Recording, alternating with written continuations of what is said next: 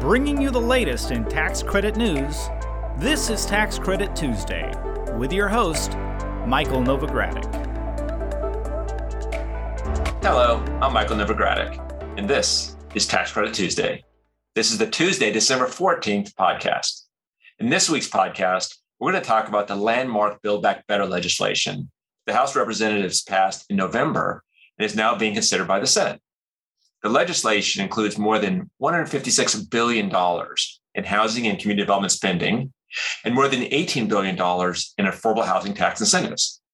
If signed into law, as currently written, the Build Back Better Act would represent the largest expansion of affordable housing, community development, and clean energy tax incentives and spending ever in a single piece of legislation. Today's podcast will focus on the housing provisions in the Build Back Better Act. Next week's podcast will focus on the $325 billion in clean energy tax incentive provisions of the bill. Now, if you're a developer, investor, syndicator, or anyone else involved in the affordable housing world today, this podcast is for you. We'll talk about key affordable housing provisions in the bill, and we'll address what you should be doing now to be ready if the Build Back Better Act becomes law. Now, if you're interested in specific financial details of the legislation, I will provide a link in the show notes to a series of blog posts that dive into the specifics. Today, we're going to be looking at the main provisions that affect housing and steps you could be taking now. My two guests this week will provide insight on what the affordable housing provisions do and what you should be doing now to be ready. Now, the first guest is Peter Lawrence, Novogradac's Director of Public Policy and Government Relations.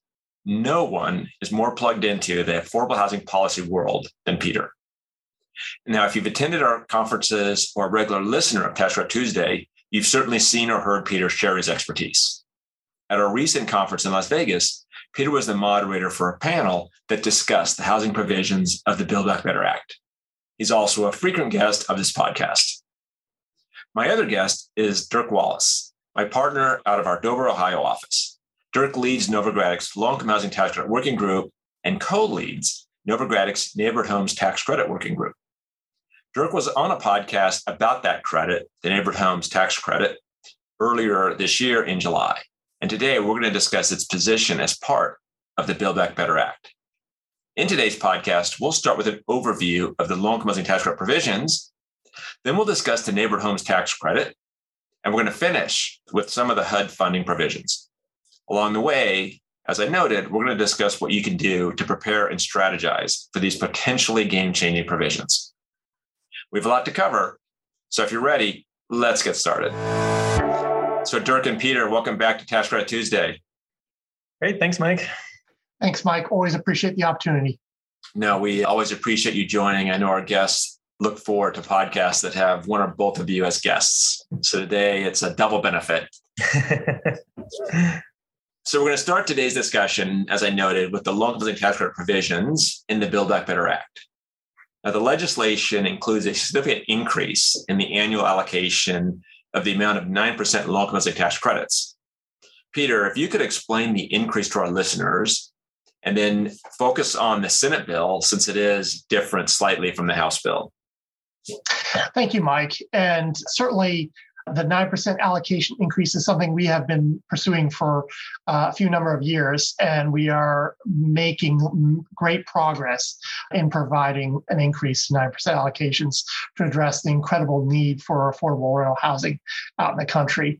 On November 19th, the House did pass the Build Back Better Act with a 9% allocation increase. And just over the past weekend, the Senate bill came out, which provides inflation increases based on assuming the 12.5% allocation increases continued.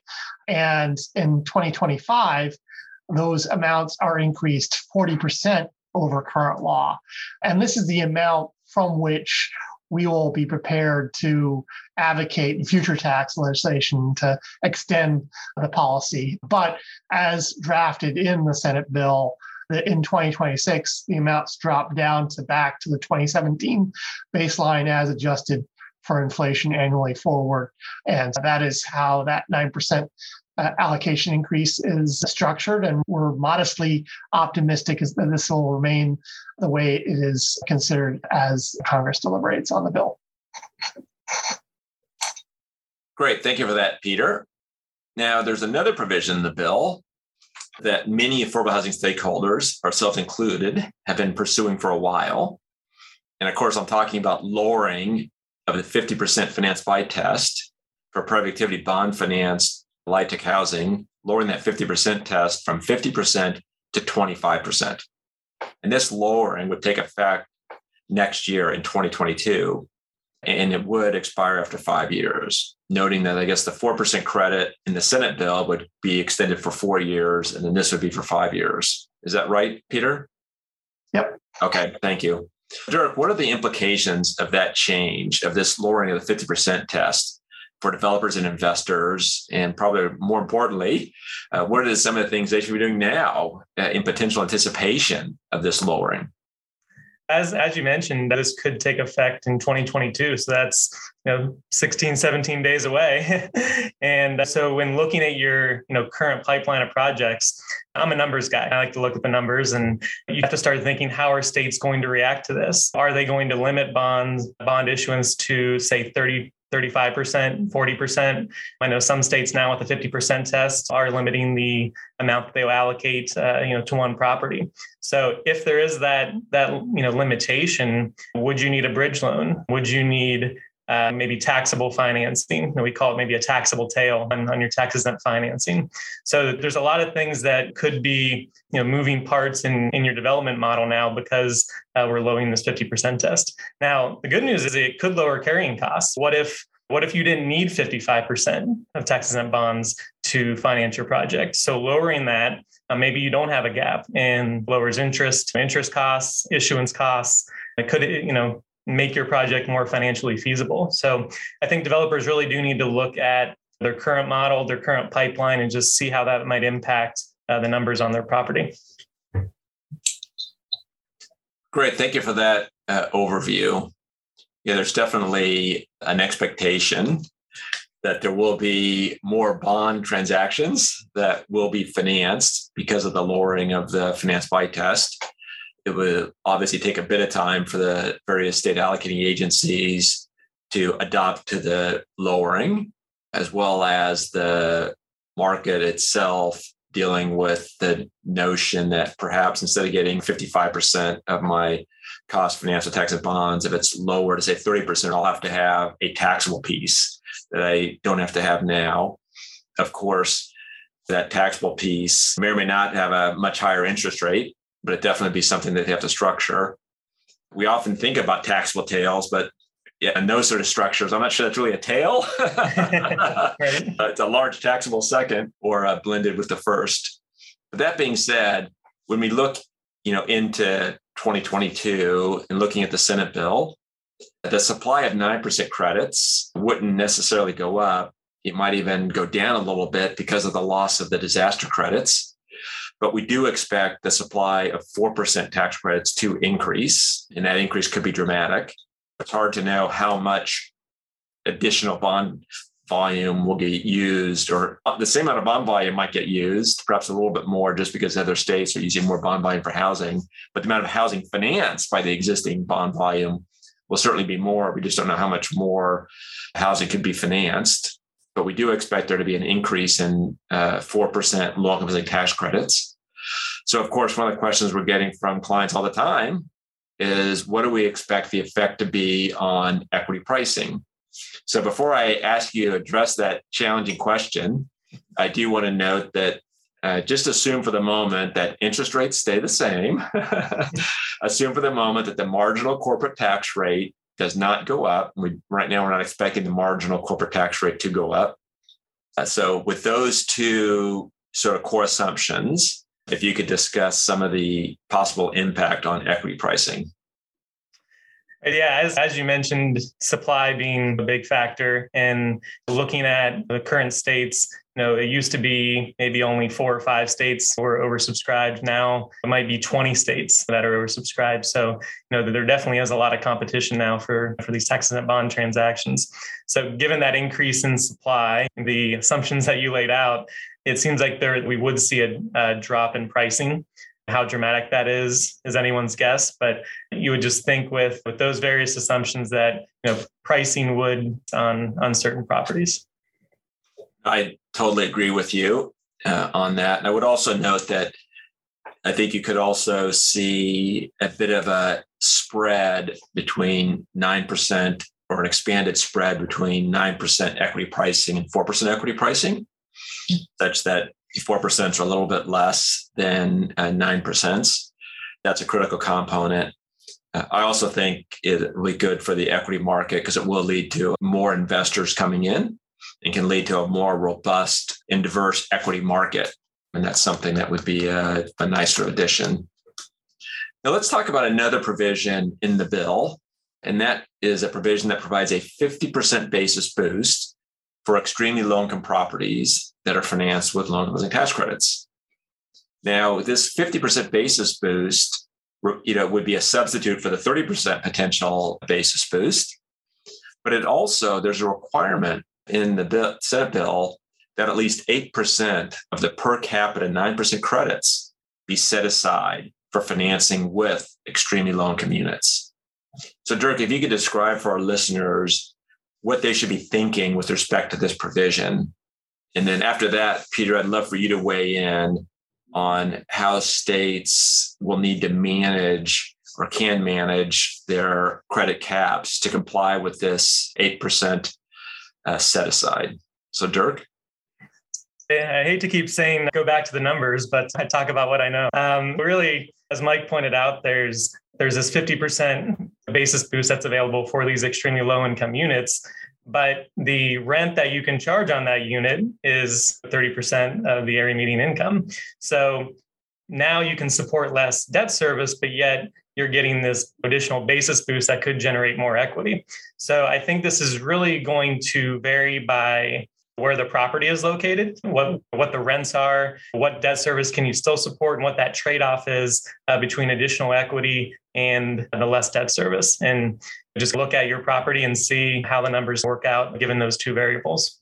And then, Peter, before you weigh in, I'd also note that it you talk about running the numbers and and you talk about what you should also talk about what developers ask you to do for That's them. Right.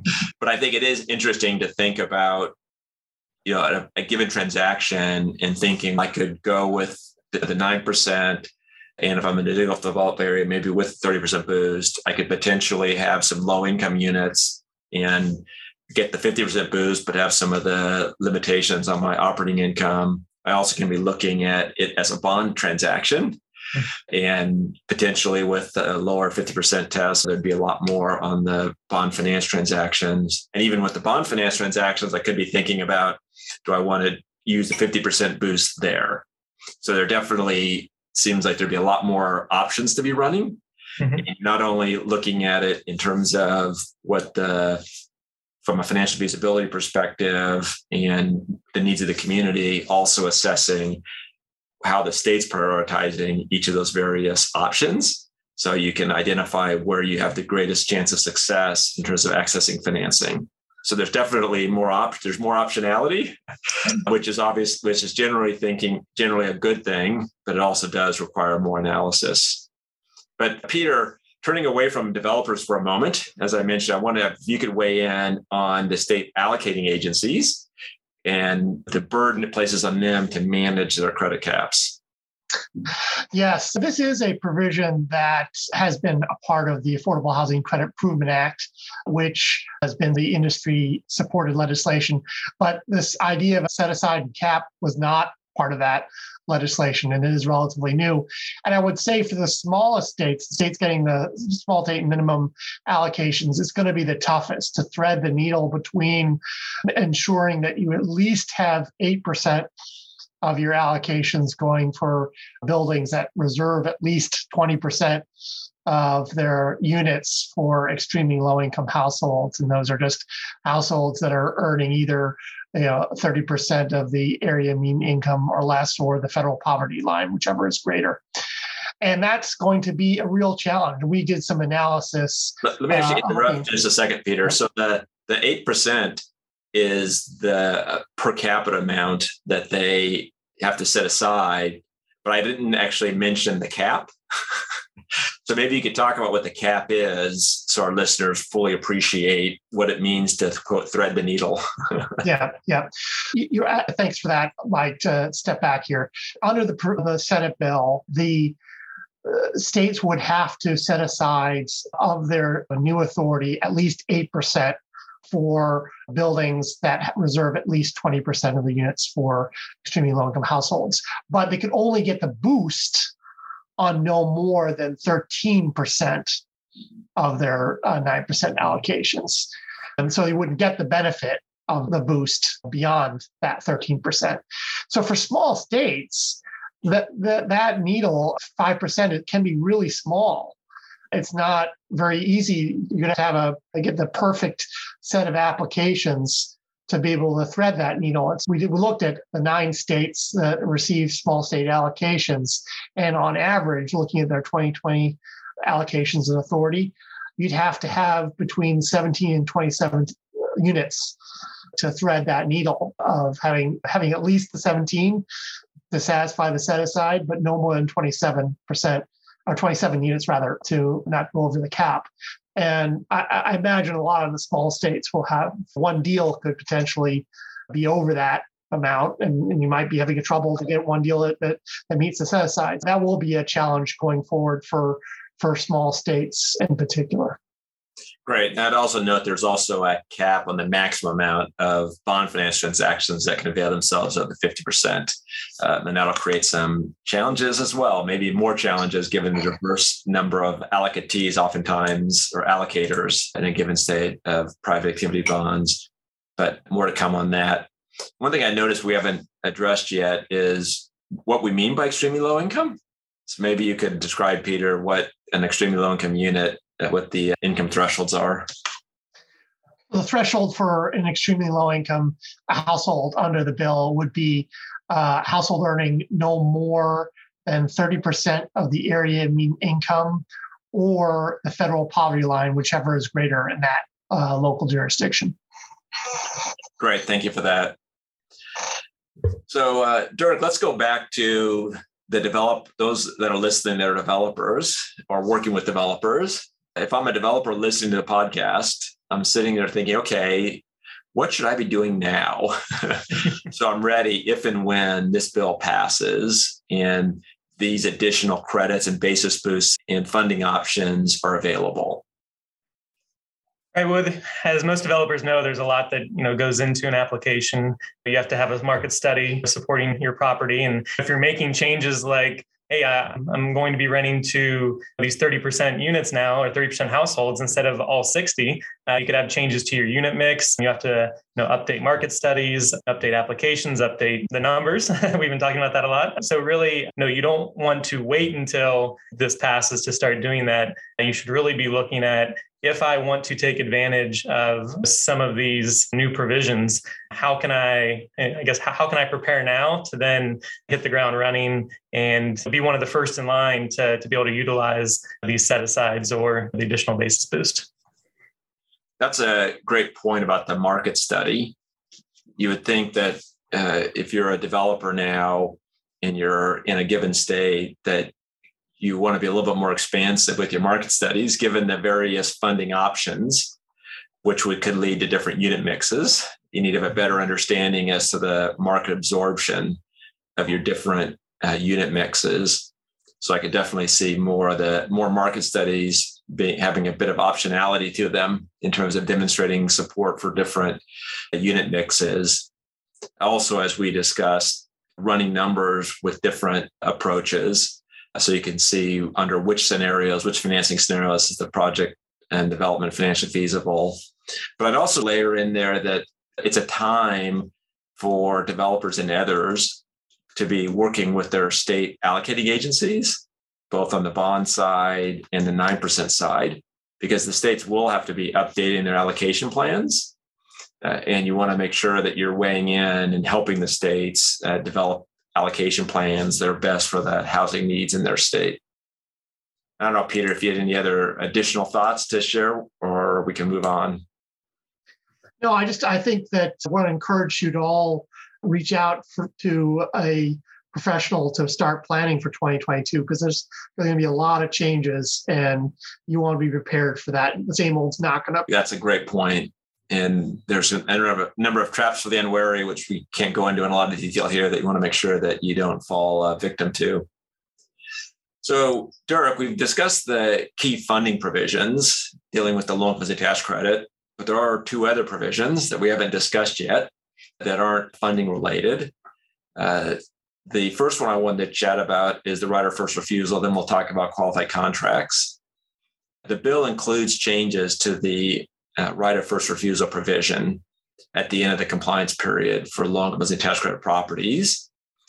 And the Senate bill contains changes that are both retroactive and that are prospective.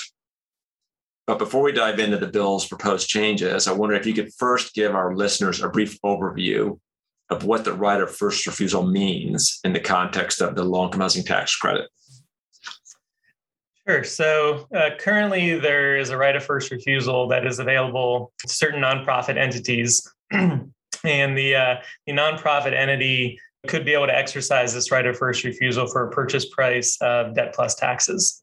So the nonprofit entity would receive a bona fide offer. That offer could then trigger a right of first refusal. So it does operate as a right of first refusal and not necessarily as an option or anything else. And that's how it's currently written um, in the statute. I would just emphasize the fact that it is a right of first refusal, not an option. And I would remind listeners, we've discussed this before on the podcast, that back in the day when the right of first refusal was enacted, initial legislation would have called for a purchase option. And there was a sort of conscious choice to go from a purchase option to a right of first refusal. And they are distinct. There are a number of legal distinctions between the two. And we also have some discussion of that on our website uh, about the right of first refusal. But with, with that as background, as I mentioned, one of the Build Back Better Act proposed revisions would amend the right of first refusal into a purchase option. And it would clarify that the option covers partnership assets and interests beyond merely the real property itself. It could include other partnership assets along with partnership interests as well as the real property itself. And the proposal isn't merely prospective. As I noted, there, it's both retroactive and prospective, the various changes. However, uh, this right of first refusal provision that's in the Senate, currently in the Senate bill, is susceptible to certain Senate parliamentarian challenges. Peter, if you could explain what the exposure is more broadly about these parliamentarian challenges or parliamentary challenges, and then how that might apply to the right of first right of first refusal provision.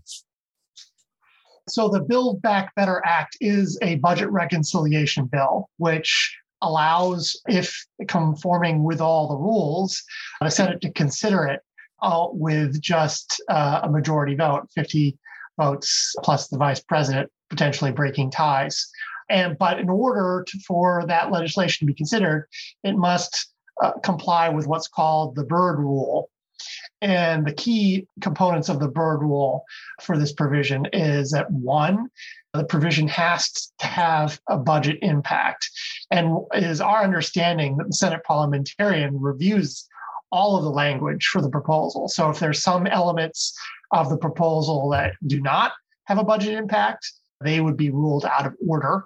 And the elements that do might go on to the next step, which is an evaluation of even if a provision does have a revenue impact, is that revenue impact, quote unquote, merely incidental to an overall policy?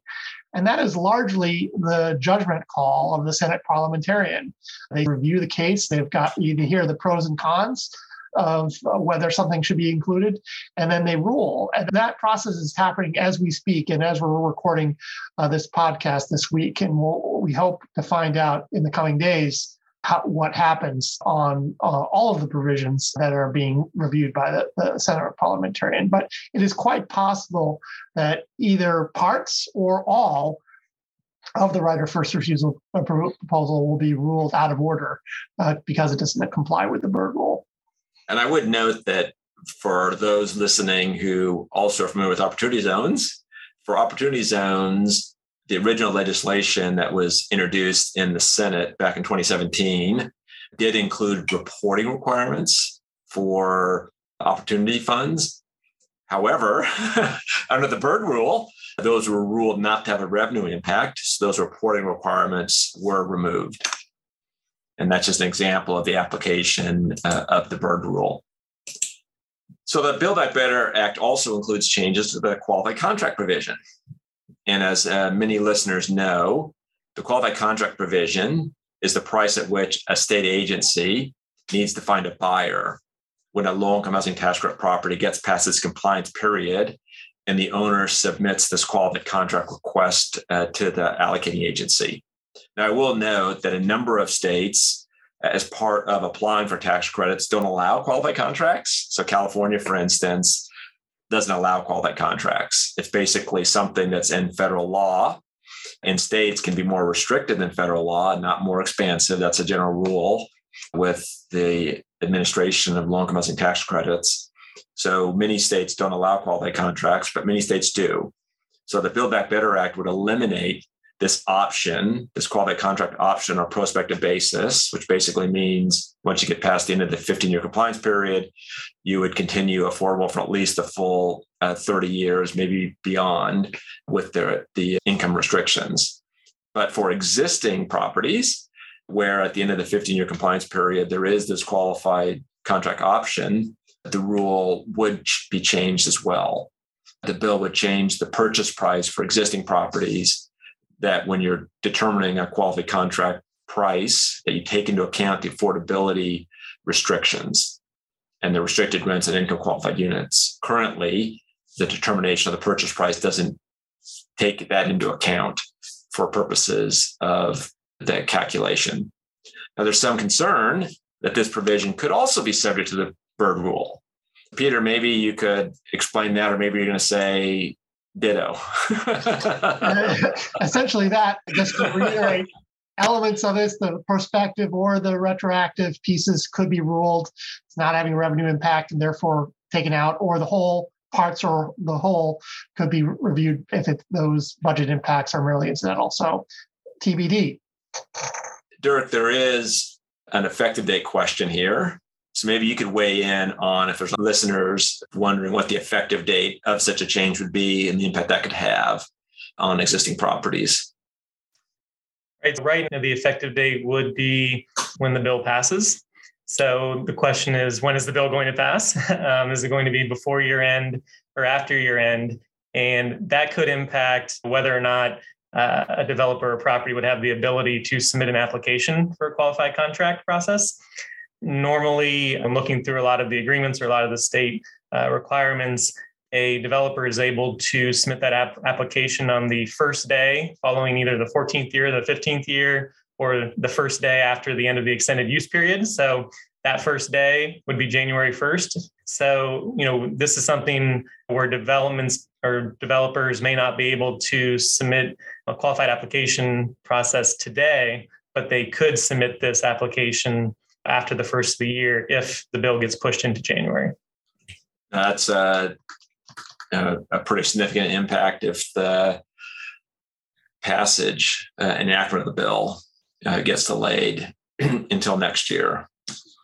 And I guess I would also note that both the of first aspects of the of first refusal provision in the Senate bill and aspects of the qualified contract provision do have issues that would lend themselves, if enacted as is, to future litigation in terms of their the appropriateness of those provisions, the retroactivity aspect of them, federal takings issues, and the like. So certainly those provisions will won't end litigation and certainly will lead to some additional litigation. But let's move on. There's one other loan for the tax credit provision that is also a funding provision, but I wanted to discuss it at the end here. Is a transition into next week's podcast on renewable energy investment credits. And this is a provision that would allow renewable energy investment tax credits, which generally means solar, to not reduce low income tax credit basis. And so that is a good part because right now there's a 50% basis adjustment that would lower the amount of low income housing tax credits that you could claim on 50% of the cost of uh, a solar development. But there's also uh, the benefit that the Build Back Better proposal would give a 20% bonus for solar credit facilities that are placed on federally assisted housing, which would be particularly powerful for combining solar energy with housing tax credit properties. The economics seem very strong if we're doing a bond transaction, particularly. So maybe Dirk, you could talk a little bit about the economics and the benefits of you know including it with nine percent versus uh, four percent versus maybe deciding I, I shouldn't include it, though I don't think that's going to be an option very often. sure. Yeah. When looking at the amount of benefit that putting solar on a property could generate, uh, obviously the first one is the 50% solar tax credit. So 50% of, of the cost you'll receive as a tax credit. The next is it's not reducing LIHTC basis. So if you're doing a 4% transaction, you know, that could cover maybe 40% of the cost. You could get 40% of a tax credit on cost of the solar as well. Uh, we also have uh, bonus depreciation, which can be claimed on solar installations. That is considered five year property. So you'll have bonus depreciation considerations to make, as well as if you're in a, a qualified census tract or a difficult to develop area, you could receive 130% uh, basis boost on those costs as well. So when you add all that up, it makes it pretty attractive just from a pure cost and benefit, you know, standpoint. But then you also look and say, I'm generating this solar electricity and is probably going to decrease my utilities you know that that i'm charging the tenants. So there could be that benefit there as well where your utility allowances may decrease. And if your utility allowances is decreased you may be able to increase the amount of net rent that you can collect on that unit. So there'll be a lot of consideration or a lot of things to consider, and I think they're all going to be mostly positive uh, when looking at whether or not you should put uh, you know solar on your tax credit property.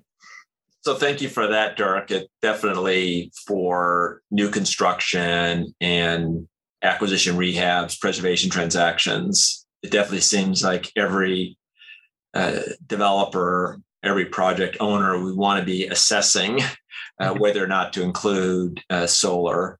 And that's another aspect of the number running and analysis that will need to be done. Uh, but it's also not just existing, it's not just new developments in preservation and rehabs. There'll be a, a, large number of existing owners of affordable housing that'll look at this and say, if I get this 50% credit, the economics really make sense. The combination of the 50% credit uh, and the uh, bonus depreciation really makes sense to be layering this into affordable housing. So it's really an exciting provision that could bring a lot of renewable energy to low income housing. And there's also uh, a financial benefits requirement to ensure that some portion of the benefit does go directly to uh, the tenant. So uh, we're really excited about this new provision. So we've talked a lot about the low income housing tax credit and the additional tax incentive aspects of that. I did want to shift now to uh, a new provision, the neighborhood homes tax credit. This new credit would be used to finance the construction and rehabilitation of owner occupied homes in distressed uh, neighborhoods. Now, as I said earlier, Dirk was on a podcast uh, back in July about this credit, and I will share a link to that podcast in today's show notes for any listeners who may have missed it. So I, we're not going to go into detail as to how it works. That's a great podcast to listen to for that. And I'll also note that Dirk is the, the, the co-head of the neighborhood homes tax credit working group that we formed. And I'll ask you to talk about that in a moment, uh, Dirk. But Peter, if I'm a developer or an investor who's interested in the neighborhood homes tax credit, uh, what should I be doing now? Beyond, beyond, beyond, of course, listening to that podcast from last July. Indeed. One thing, just quickly, I want to point out is that due to budget constraints, the, amount of allocations have been reduced from the original conception. So there is that to consider. But the key thing is that before any allocations can happen, states are going to need to uh, write qualified allocation plans for their neighborhood homes allocation. So we anticipate uh, that most states will look to the low income housing tax credit staff, given their expertise in drafting qualified allocation plans. Even though they're doing it for rental housing as opposed to owner occupied housing, yeah, I imagine they'll be the lead. They may be assisted by their colleagues in the state agencies that deal with homeownership programs. But they're going to need to write these things because not a single dollar can be claimed until states have their qualified uh, allocation plans drafted. And so they're going to be under the gun to get them out. Certainly, they, all, I'm sure Treasury and IRS will need to put out regulations as well, but there will be uh, a lot of attention and focus on how to draft these things. And we want to encourage if you're a developer or investor, start reaching out to your state now. Start reaching out to those staff that have done qualified allocation plans on the rental side and start talking to them what you think should be key components of, of preferences so that when those uh, plans are drafted, you can have your input reflected earlier rather than later. Definitely, you don't want to wait on that front at all. Great. Thank you, Peter. And Dirk, maybe you could talk about some of the work the Neighborhood Homes Tax Credit Working Group that you co lead is doing. Sure, absolutely. So the the working group, we do have a number of members, developers, investors, attorneys, and actually a number of state housing uh, finance agencies as well. So as Peter pointed out, the QAPs are going to be a you know a key part of how these credits are allocated. And the working group itself is also working uh, on a financial model to see how the credit would be could be structured, see how the, the benefits could flow uh, from the credit, and then we're also putting ourselves in a position to be able to you know comment on regulations or even perhaps help draft regulations. Uh, feel free to please reach out if you want to be part of this working group. Again being on the front end to be able to help kind of shape and mold the program is or the tax incentive is definitely better than sitting back and just seeing what happens. Feel free to reach out if you want to become a member.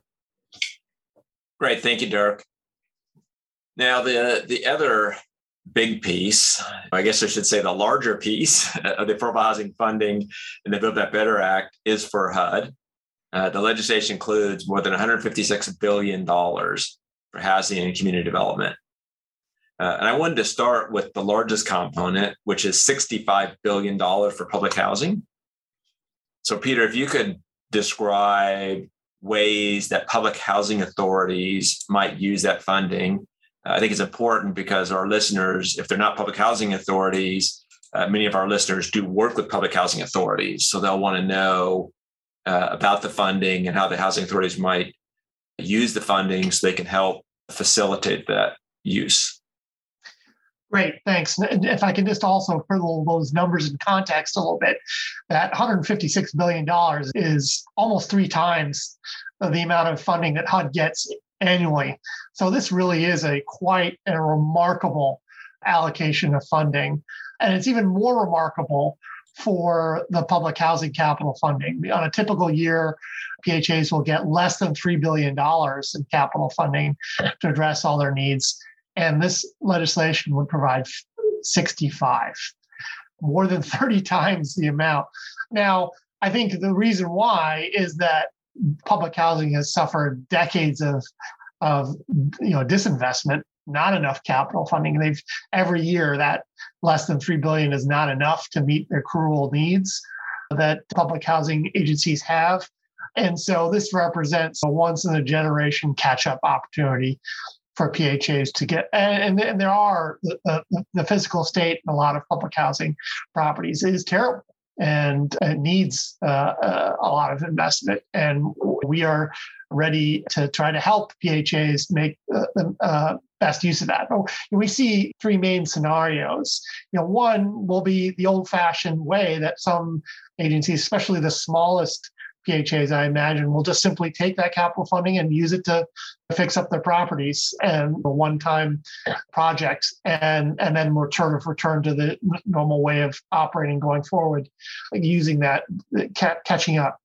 But I imagine that many others will want to leverage those resources into mixed finance uh, properties, especially the larger public housing agencies. Many already have used the rental assistance demonstration, and I imagine there'll be a, a lot more interest because a lot more potential rental assistance demonstration conversions are financially feasible with this uh, tremendous amount of public capital resources. And then there goes PHAs in between, which will be might be might fix up some properties in their portfolio the old-fashioned way and do some through mixed finance. And we're more than happy to advise you in either circumstance. Rich Larson is the partner who leads our work with public housing agencies and on RAD transactions. And I think really this this will represent a tremendous opportunity that we're not likely to see again anytime soon. So we want to take advantage of that opportunity as much as possible. So thank you for that, Peter. Now there are many other funding elements in the balance of the 156 billion, but I did want to focus on three others namely $15 billion for the National Housing Trust Fund, $10 billion for home, and $750 million for the Housing Investment Fund, which is structured similar to the Capital Magnet Fund. If you could share what impact that'll have and how, like, public housing authorities or other affordable housing stakeholders how they should be acting, what they should be expecting with respect to these funds, how they can use to further develop and preserve affordable housing. Absolutely. And you can imagine that additional $15 billion in the Housing Trust Fund would be matched up with that, the extremely low income basis boost we talked about earlier as being a powerful uh, one two punch and, in making those types of properties more financially feasible. We've looked at HUD's historical data on use and the the average amount of housing trust fund subsidy per unit is actually about $100,000, which would mean if those averages continue onwards, that we'd have 150,000 units financed with that $15 billion. Now, the average might change given everything else that's happening in the bill, but that's what historically has been used. And we imagine the, most of those housing trust fund units have been financed along with low income housing tax credits. And we can imagine uh, a lot more, particularly 4% bond deals, having that set of resources will make many of them many more financially feasible, including RAD deals we just mentioned. You can see all those things coming together there being very powerful. Home is a little bit more flexible than the Housing Trust Fund, can serve up to 90% of the area median income, but is very similar gap financing. And the Capital Magnet Fund is which the housing investment fund is very much structured like. Given the, requirement under the capital magnet fund to, to leverage 10 to 1, that $750 million ends up being having the, the, the value of $7.5 billion, which could be really helpful. And the unique nature of the capital magnet fund is that it goes uh, on the entity level rather than the project level. So the, the developer essentially controls the resource in their organization as opposed to within a particular property. And, and, and that's why many of our clients really appreciate having that resource. And so definitely reach out to Novogradac on how best to make use of these potential resources. So thank you for that, Peter. Now, as I mentioned earlier, the Senate is considering the bill, and we're in the middle of December. And I predict that the bill will pass this year or it won't. so I don't think I can be wrong with that, but maybe some logic theoretician could share with me how that statement could be wrong. But given that it could uh, not pass this year and could potentially pass next year, maybe you could give our listeners your thoughts on what we should expect if the legislation doesn't pass before the end of the year and is pushed back into January. So the bill is currently drafted, I think, is anticipated to pass before the end of the year. That was the intent of Congress. And so the effective dates, as currently drafted, largely assume January 1st effective date. And I think we're all, if things do slip into next year, which with every day that passes and every day we get closer, that becomes a lot more likely, we're going to have to I think, work with Congress to re examine those effective dates. And in some cases, it may make sense to keep them at January 1st because, in terms of a practical application of the proposal, it makes sense to have it start then.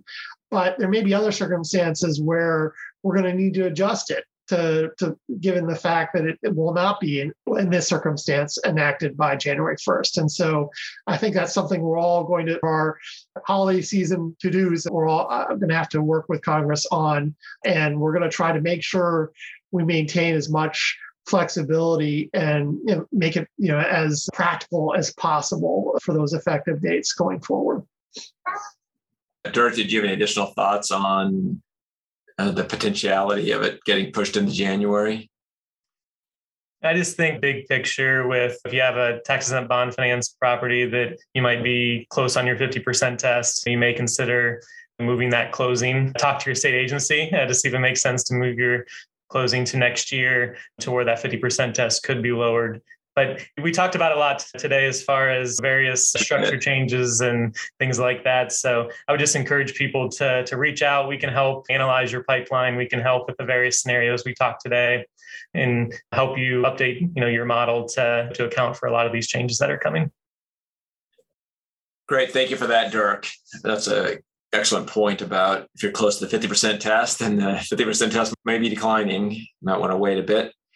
Before we wrap up, I wanted each of you to share your email addresses so listeners can reach out to you if they want to. So I'll start with you, Peter. Yes, my email address is my first name uh, dot last name. So Peter P E T E R dot Lawrence L A W R E N C at N as in Nancy, C as in Charlie hyphen L as in Larry, L as in Larry, P as in Peter dot com.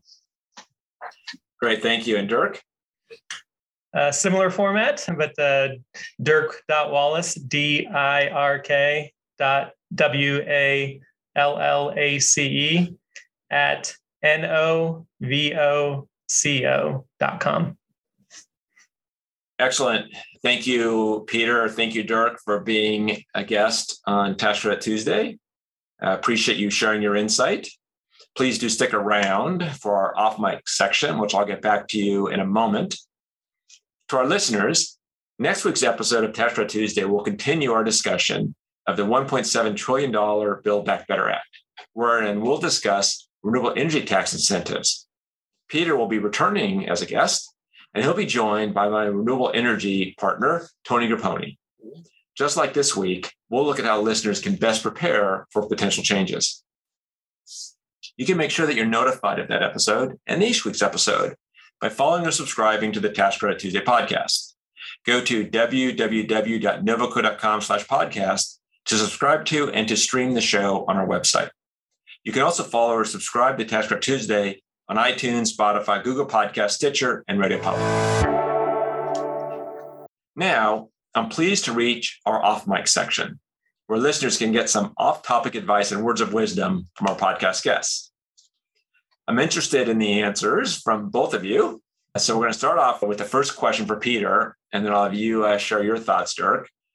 We're at the end of the year, and this is a time where many people evaluate how things have gone and set goals. Peter, do you have any process for evaluating your progress, and how often do you do that?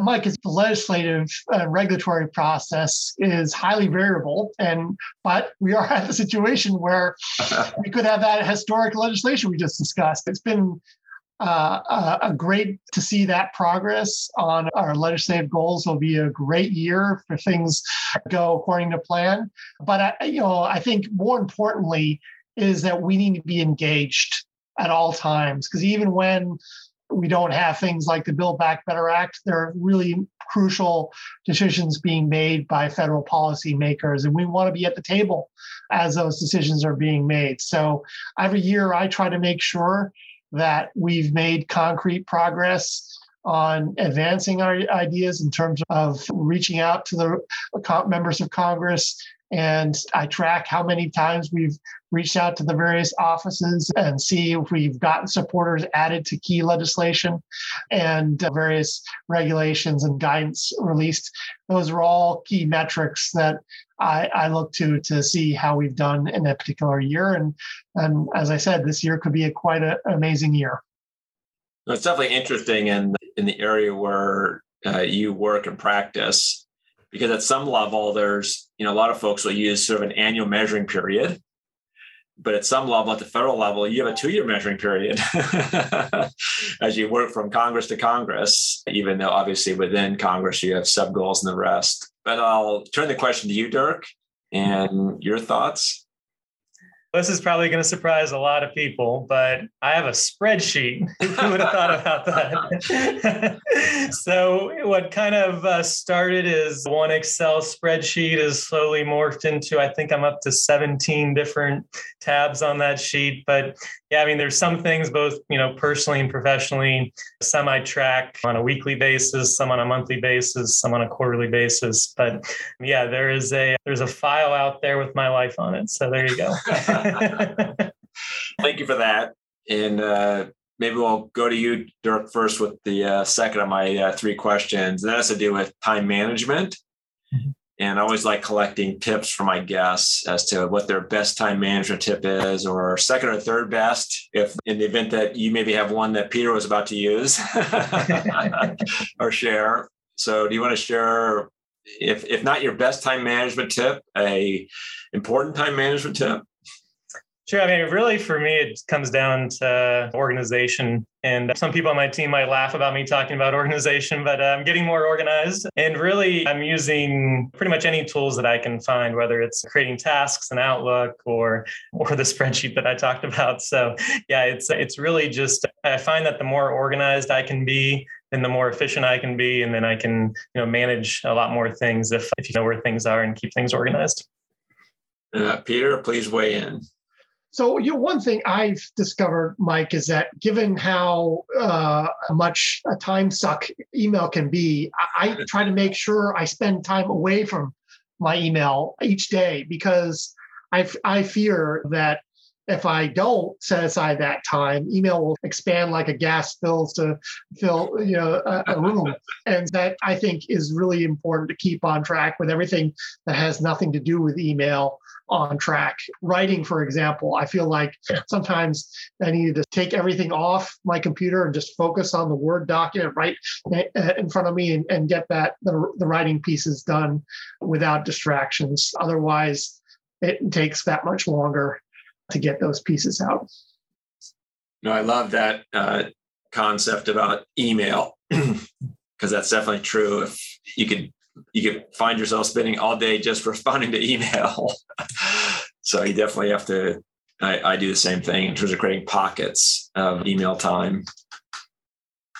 So the third question that I wanted to ask each of you about is your thoughts on uh, habits, and habits obviously, you know, govern our lives. I also I, I like the the saying make habit your friend in the sense that habits can be consciously form and have positive uh, influences in your life and other habits maybe not so much.